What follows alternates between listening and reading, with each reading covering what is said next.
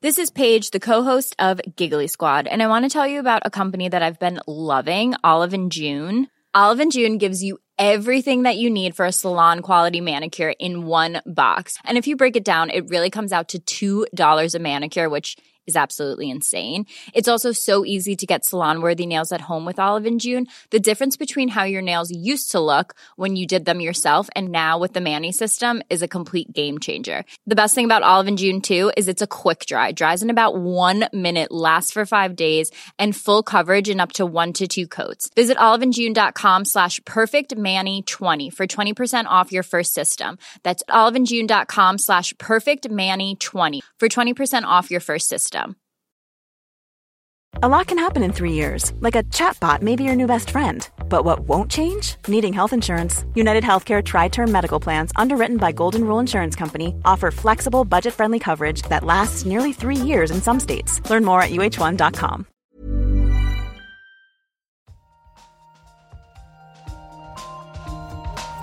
In an experiment. we don't know yet. Why is light so far? Like it sounds so simple. They had no idea. But now the data speaks. I find this not only refreshing, but, but at some level astounding. Nature. Welcome back to the Nature Podcast. This week, we'll be finding out how economic downturns affect public health. and simulating supermassive black holes. I'm Shamini Bundell. And I'm Benjamin Thompson.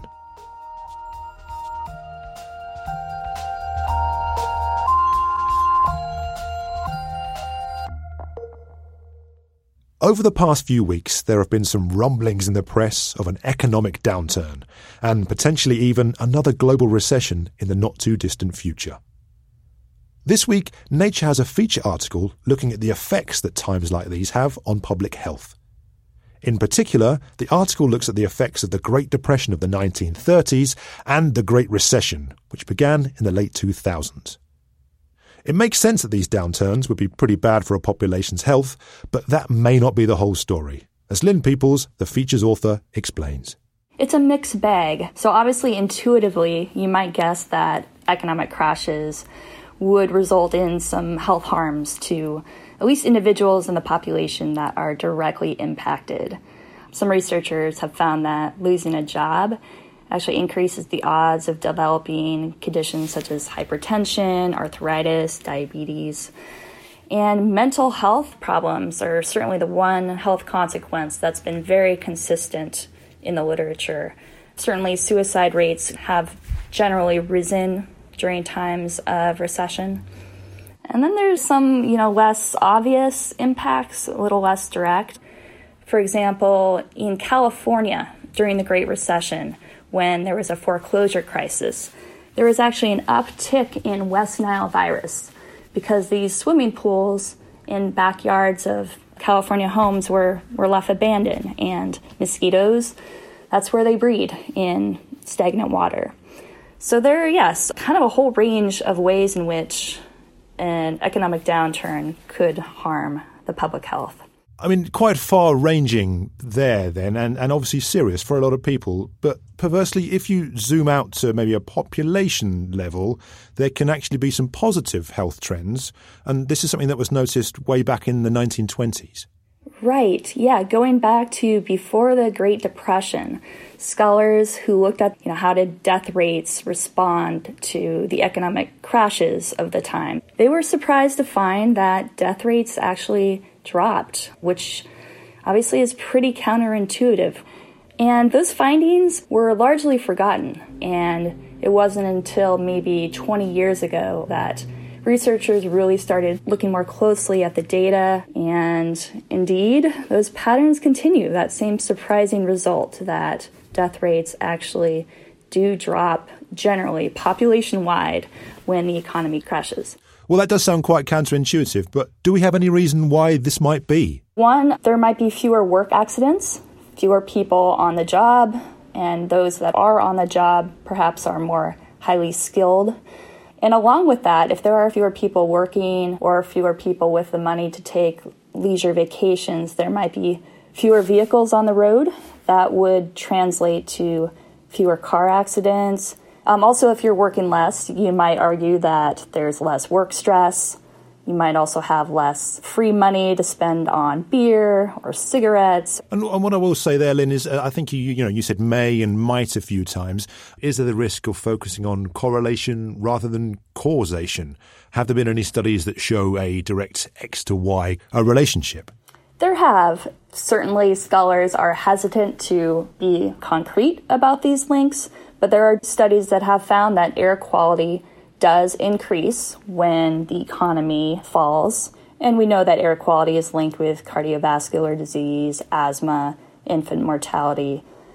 There have been studies that have shown that there are fewer work accidents during recessions. With more data, we're getting better and better at finding some of those true causations. I mean, do you think that a large population level effects risk masking the effects on individuals? Absolutely. This is one of the, the key points that comes out right now and that researchers are are emphasizing is that if we are just looking at the overall population impacts, you know, that slight drop in the death rate, that there are segments of the population that are obviously getting harmed, their health is suffering, then that can get lost. There are rumblings in the press about, you know, potential recessions and what have you, as certainly in Europe here it's been in the news a little bit recently. I mean, we've got this data now from the 1920s through to now, and obviously we have a wealth of public health data. What can we learn about where to maybe invest our money or or our public health responses to try and help people the best when an economic crash does happen? Looking at how money has been spent or not spent in past downturns can yield a lot of information. For example, in the aftermath of the Great Recession, countries such as Sweden, Finland, uh, Malaysia, they seem to generally escape a lot of the consequences that we're seeing elsewhere by investing in retraining workers, maintaining other social safety nets, other public health policies. Well, the phrase, those who don't learn from history are doomed to repeat it, seems kind of apt here. If this next recession does happen, and you know, and, and hopefully it won't affect too many people too drastically, but if it is to happen, do you think enough lessons have been learned to negate its effects? It's hard to say at this point, but we can certainly hope that with decades now of experience in the ups and downs of the economic cycles and more attention being paid over especially over the last couple decades to these patterns that policymakers have been paying attention and may glean some lessons from the past and implement potentially more effective responses in the future. That was science journalist Lynne Peeples. You can read her feature over at nature.com/news. Coming up in the show, we'll be finding out how researchers in the UK are preparing for Brexit. That's in the news chat. Up next, though, Anna Nagel is here with this week's research highlights. Many leafcutter ants use complex trail systems to transport pieces of leaf back to their nests. These trails are created by removing debris and flattening soil. But which ant is the boss? Who's guiding the construction of these highways? To find out, a team of researchers used paper barricades to block ant trails, both in the lab and in a Costa Rican rainforest. They concluded that clearing a trail relies mainly on independent ant decisions that together add up to unintentional teamwork. Head over to the Proceedings of the Royal Society B to read that paper. But that's not an order. Scientists have managed to make a gas of molecules so cold that they bump up against the limits of quantum physics. Supercooling gases composed of individual atoms to the point where quantum effects take hold is one thing, but doing so with complex molecules is much more difficult. To try and do it, scientists in the US cooled millions of individual rubidium and potassium atoms before using a magnetic field and light pulses to bind the atoms into a gas made up of tens of thousands of molecules at temperatures of 50 billionths of a Kelvin well below the temperature where strange quantum effects start to appear. The authors say that gases like this could provide fresh insights into chemistry at the quantum scale. Read that cool research in the journal Science.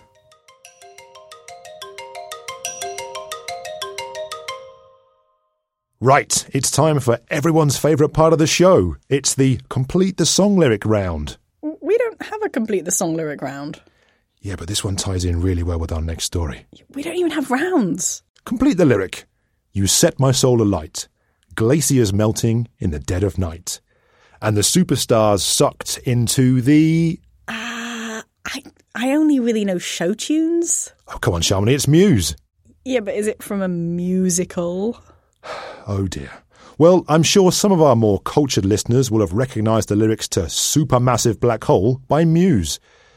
There's not a lot more detail in the song about this particular cosmological phenomenon, and perhaps we can forgive them that, as it turns out that supermassive black holes are a bit of a mystery even to scientists. Luckily, though, we have reporter Lizzie Gibney on hand to help us out.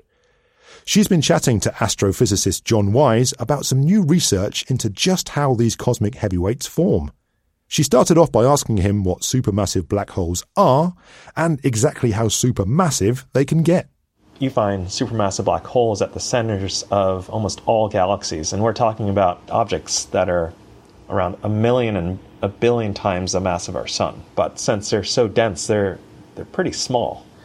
And I mean, it's a mystery of how they actually came to be in the early universe. I mean, did they form with the galaxies, or or did they form before the galaxies, and did, how did they grow, and so on? I mean, it's always been a mystery uh, of these exotic objects. And how big are they, or sorry, how heavy, how massive are they compared to what we'd consider to be a regular black hole? They're around 100,000 to a million times more massive than just typical stellar mass black holes. So you've been trying to answer the question of how do these really massive kind of black holes form. What are some of the most popular theories at the moment? So there are three competing theories. The first scenario is where normal stars, they go supernova and they form black holes, and then they grow slowly over time into supermassive black holes. The second scenario involves stellar mergers, and these mergers of stars, you build up more massive stars, and eventually you get very massive star that's probably around a thousand times the mass of our sun, and then that creates a black hole. But what we focused on is the third option, in which you have a massive gas cloud that doesn't break up into individual stars, but forms one or a few very massive stars that are around a thousand or ten thousand or even a hundred thousand times the mass of our sun. And these go on to collapse into a massive black hole. And is there a reason to think that this massive collapse in one go is a more likely uh, way of formation than this kind of slightly slower accretion of bringing together different stars or mergers? We focused on this because it's really hard to grow a supermassive black hole. So if you start massive to begin with, then it's very easy to grow into one of these supermassive black holes. And one clue is that astronomers have found these supermassive black holes only a billion years after the Big Bang. So there's very little time for these supermassive black holes to, to grow. And if you start big, that's easier to actually get to this supermassive black hole stage. And then I guess generally it's hard to observe any of this in action. You know, it's very, we can't rewind to the early universe. So how do you go about figuring out which mechanism is most likely or how formation really happens? So we use simulations and these simulations they're they're large scale, they're cosmological in nature, they follow thousands of galaxies forming and they're black holes as well. And we try to match these simulations to actual observations of galaxies and black holes. And tell me more about the model in this case. Presumably, given the amount of matter that we're talking about in a supermassive black hole, it must have been pretty data intensive. Yeah, these simulations are, are very intensive. This one took nine months to run, and it produced 500 terabytes of data. So it was an intensive process of actually running the simulation, but also to analyze the simulation data as well. And once we sifted through all this simulation data, we actually discovered that we had candidates where these massive black holes could have formed. So, when you ran your data then through this simulation, it turned out that you had the, the ingredients and the right environment for black holes to form. Is that right? Yeah, because for these massive black holes to form in this third scenario that I was talking about, uh, what you need is you need primordial gas from the Big Bang. So that means it's only composed of hydrogen helium mostly. Because if you're enriched by heavy elements like carbon and silicon, for instance, you can actually spark the formation of stars. Whereas if you just have hydrogen helium, you'd only form a single supermassive star, which then forms a supermassive black hole. What did we learn then from the model about how these black holes formed? Was there anything that was surprising? It was surprising because the previous thought on how these massive black holes formed in the early universe was that you had to suppress cooling in some manner because this gas cloud needed to be dense and fluffy so it doesn't break up into stars. So previously researchers thought that you need to be near to a massive galaxy or a group of galaxies where the radiation from those galaxies prevented it, this gas, from cooling down. But the surprising thing is that wasn't the case at all in our simulations. We saw that these gas clouds actually grew very rapidly, and this suppresses normal star formation within that gas cloud, and that can produce these supermassive stars that then go on to form massive black holes so astronomers know that there are, are lots of these supermassive black holes out there, and indeed we think there's one right in the middle of our own galaxy. How well does your simulation fit with what we see today? Are there, there the right number of these rapidly growing gas clouds in order to create the the number of supermassive black holes that we see out there? Yeah, definitely. Because the number of these supermassive black holes at the centers of galaxies, we can take that number in the present day and compare that to what we find in our simulation, and these numbers do indeed match up. And that, that suggests that these supermassive black holes do have a common origin in being massive to begin with. That was John Wise from the Georgia Institute of Technology in the US talking to Lizzie Gibney. You can read his paper describing the results of the simulation over at nature.com forward slash nature. Finally, then, this week, listeners, it's time for the news chat, and I'm joined here in the studio by Nisha Gaind, European Bureau Chief here at Nature. Nisha, hi. Hi, Ben. Well, our first story today, Nisha, is a neuroscience story, and it's comparing the brains of primates. But maybe rather than the sort of structure of the brains themselves, it's looking at the activity within them. Yes, yeah, so in a paper published in Cell, a group of neuroscientists have looked at the brain signals in two regions of the brain, the amygdala and a region called the cingulate cortex. And they've looked at these regions in both humans and monkeys. And what they found is that the activity of single neurons in monkey brains is more robust, and the activity in human brains is less robust, but more efficient. Right, so robust versus efficient, what, what does that mean? So, robustness and efficiency are two properties that the researchers sought out in this data about the activity of single neurons. And robustness means that the neuron signals are more synchronized and essentially they're less ambiguous. So, if a primate sees a tiger coming towards them, their brain is sending robust signals that basically say, run away. But this property of efficiency is seen in more evolved areas of the brain, like the cortex. And it means that there's a greater richness of signals in these activity patterns, and that allows for a more considered response to an animal's environment. So, right, so potentially a, a, more nuanced response then. But looking at these kind of single neurons sounds like a real challenge. How does one go about doing that? Yeah, so that is the really cool and unusual thing about this study. The researchers looked at two sets of data, one from humans and one from monkeys, and the human data was collected from people with epilepsy who had electrodes implanted in their brains while they were undergoing a type of treatment. Now, these electrodes allow researchers to track this single neuron activity. And then they had the same type of data that was collected from macaque monkeys, and they also collected a little bit more. So together they had these huge data sets that they could search for these properties. Well, what does this mean then, Nisha? And maybe where does it lead us to? So, this research reveals that humans have sacrificed this property of robustness for this property of efficiency, and they've taken this trade off further than other primates.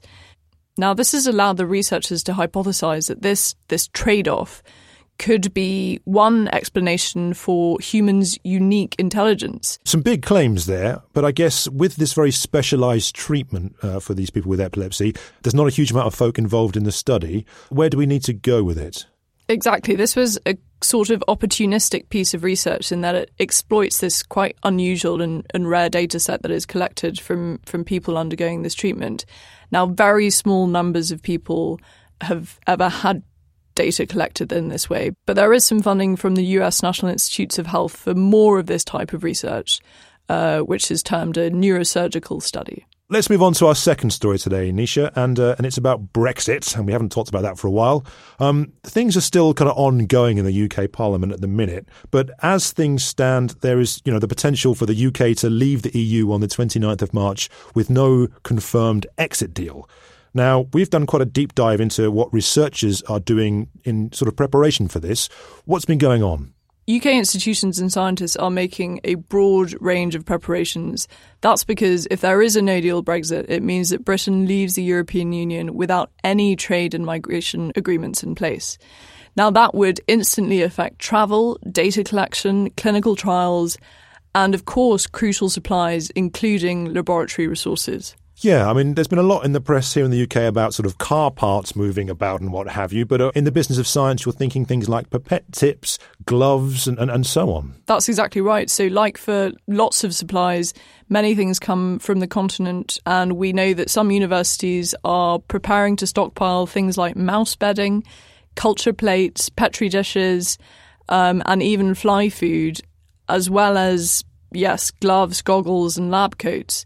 More extremely, the UK Department of Health is preparing to charter a plane that would bring in very specialised radionuclides for uh, medical screening, and these can't be stockpiled because they're too short-lived. I mean, that's maybe the stuff of science. What, what, what about funding? What uh, what preparations are being made? Funding has been one of the, the key concerns for researchers in this whole Brexit uh, negotiation. Now, if we were to leave with a no deal, it would mean that UK based researchers would immediately be unable to access about 1.3 billion euros in research from EU sources. Now, the UK government has pledged that it would step in to pay for this lost EU funding in some way, and they are working out how those rules would work right now. Well, if that's things and funding, what about people? Universities are concerned that a no deal Brexit would affect travel, but we know that for short term visits, it's likely that EU and UK citizens probably wouldn't need a visa, which means that travel for conferences and collaborations and so on should be largely unhindered. Now, there is the question of how people who are wanting to move countries for work after no deal Brexit would do that, and those details are still being worked out. UK universities are being advised to bring any new hires from Europe to the UK before the 29th of March. Well, what about some of the other impacts, Nisha, which maybe aren't quite as obvious? There are so many impacts to count, but here are a few more, specifically for researchers who are collaborating with counterparts in the European Union. They might need to think about how their data sharing agreements will have to change because data sharing is something that is governed by common EU legislation. The same thing goes for clinical trials, uh, which are also governed by EU law. If there are trials that are being led in the UK but involve patients in the European Union, they might have to find a sponsor that is then on the continent. Well, often in the news chat, Nisha, we say, you know, what's going to happen next and, and, and what have you. I, I suppose in this instance, we just kind of don't know, right? That's right. We are all watching the politics very carefully and waiting to find out. Nisha, thank you so much for joining me. Listeners, to read more about these stories, head over to nature.com slash news. That's it for this week's show. But before we go, I'd recommend heading over to youtube.com forward slash nature video channel to have a watch of one of our new videos. Yes, this one is all about the hidden blood vessels within bones. Go and check it out. I'm Benjamin Thompson. And I'm Shamini Bundell. Thanks for listening.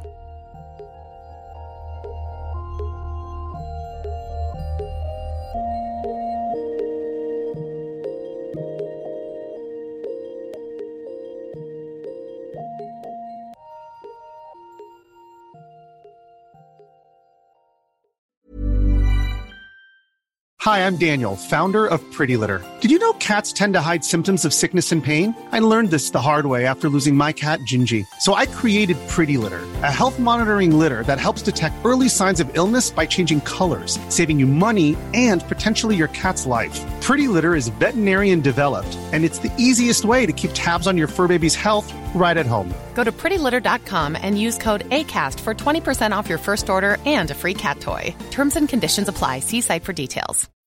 When you need mealtime inspiration, it's worth shopping Kroger, where you'll find over 30,000 mouthwatering choices that excite your inner foodie. And no matter what tasty choice you make, you'll enjoy our everyday low prices, plus extra ways to save, like digital coupons worth over $600 each week. You can also save up to $1 off per gallon at the pump with fuel points. More savings and more inspiring flavors make shopping Kroger worth it every time. Kroger, fresh for everyone. Fuel restrictions apply.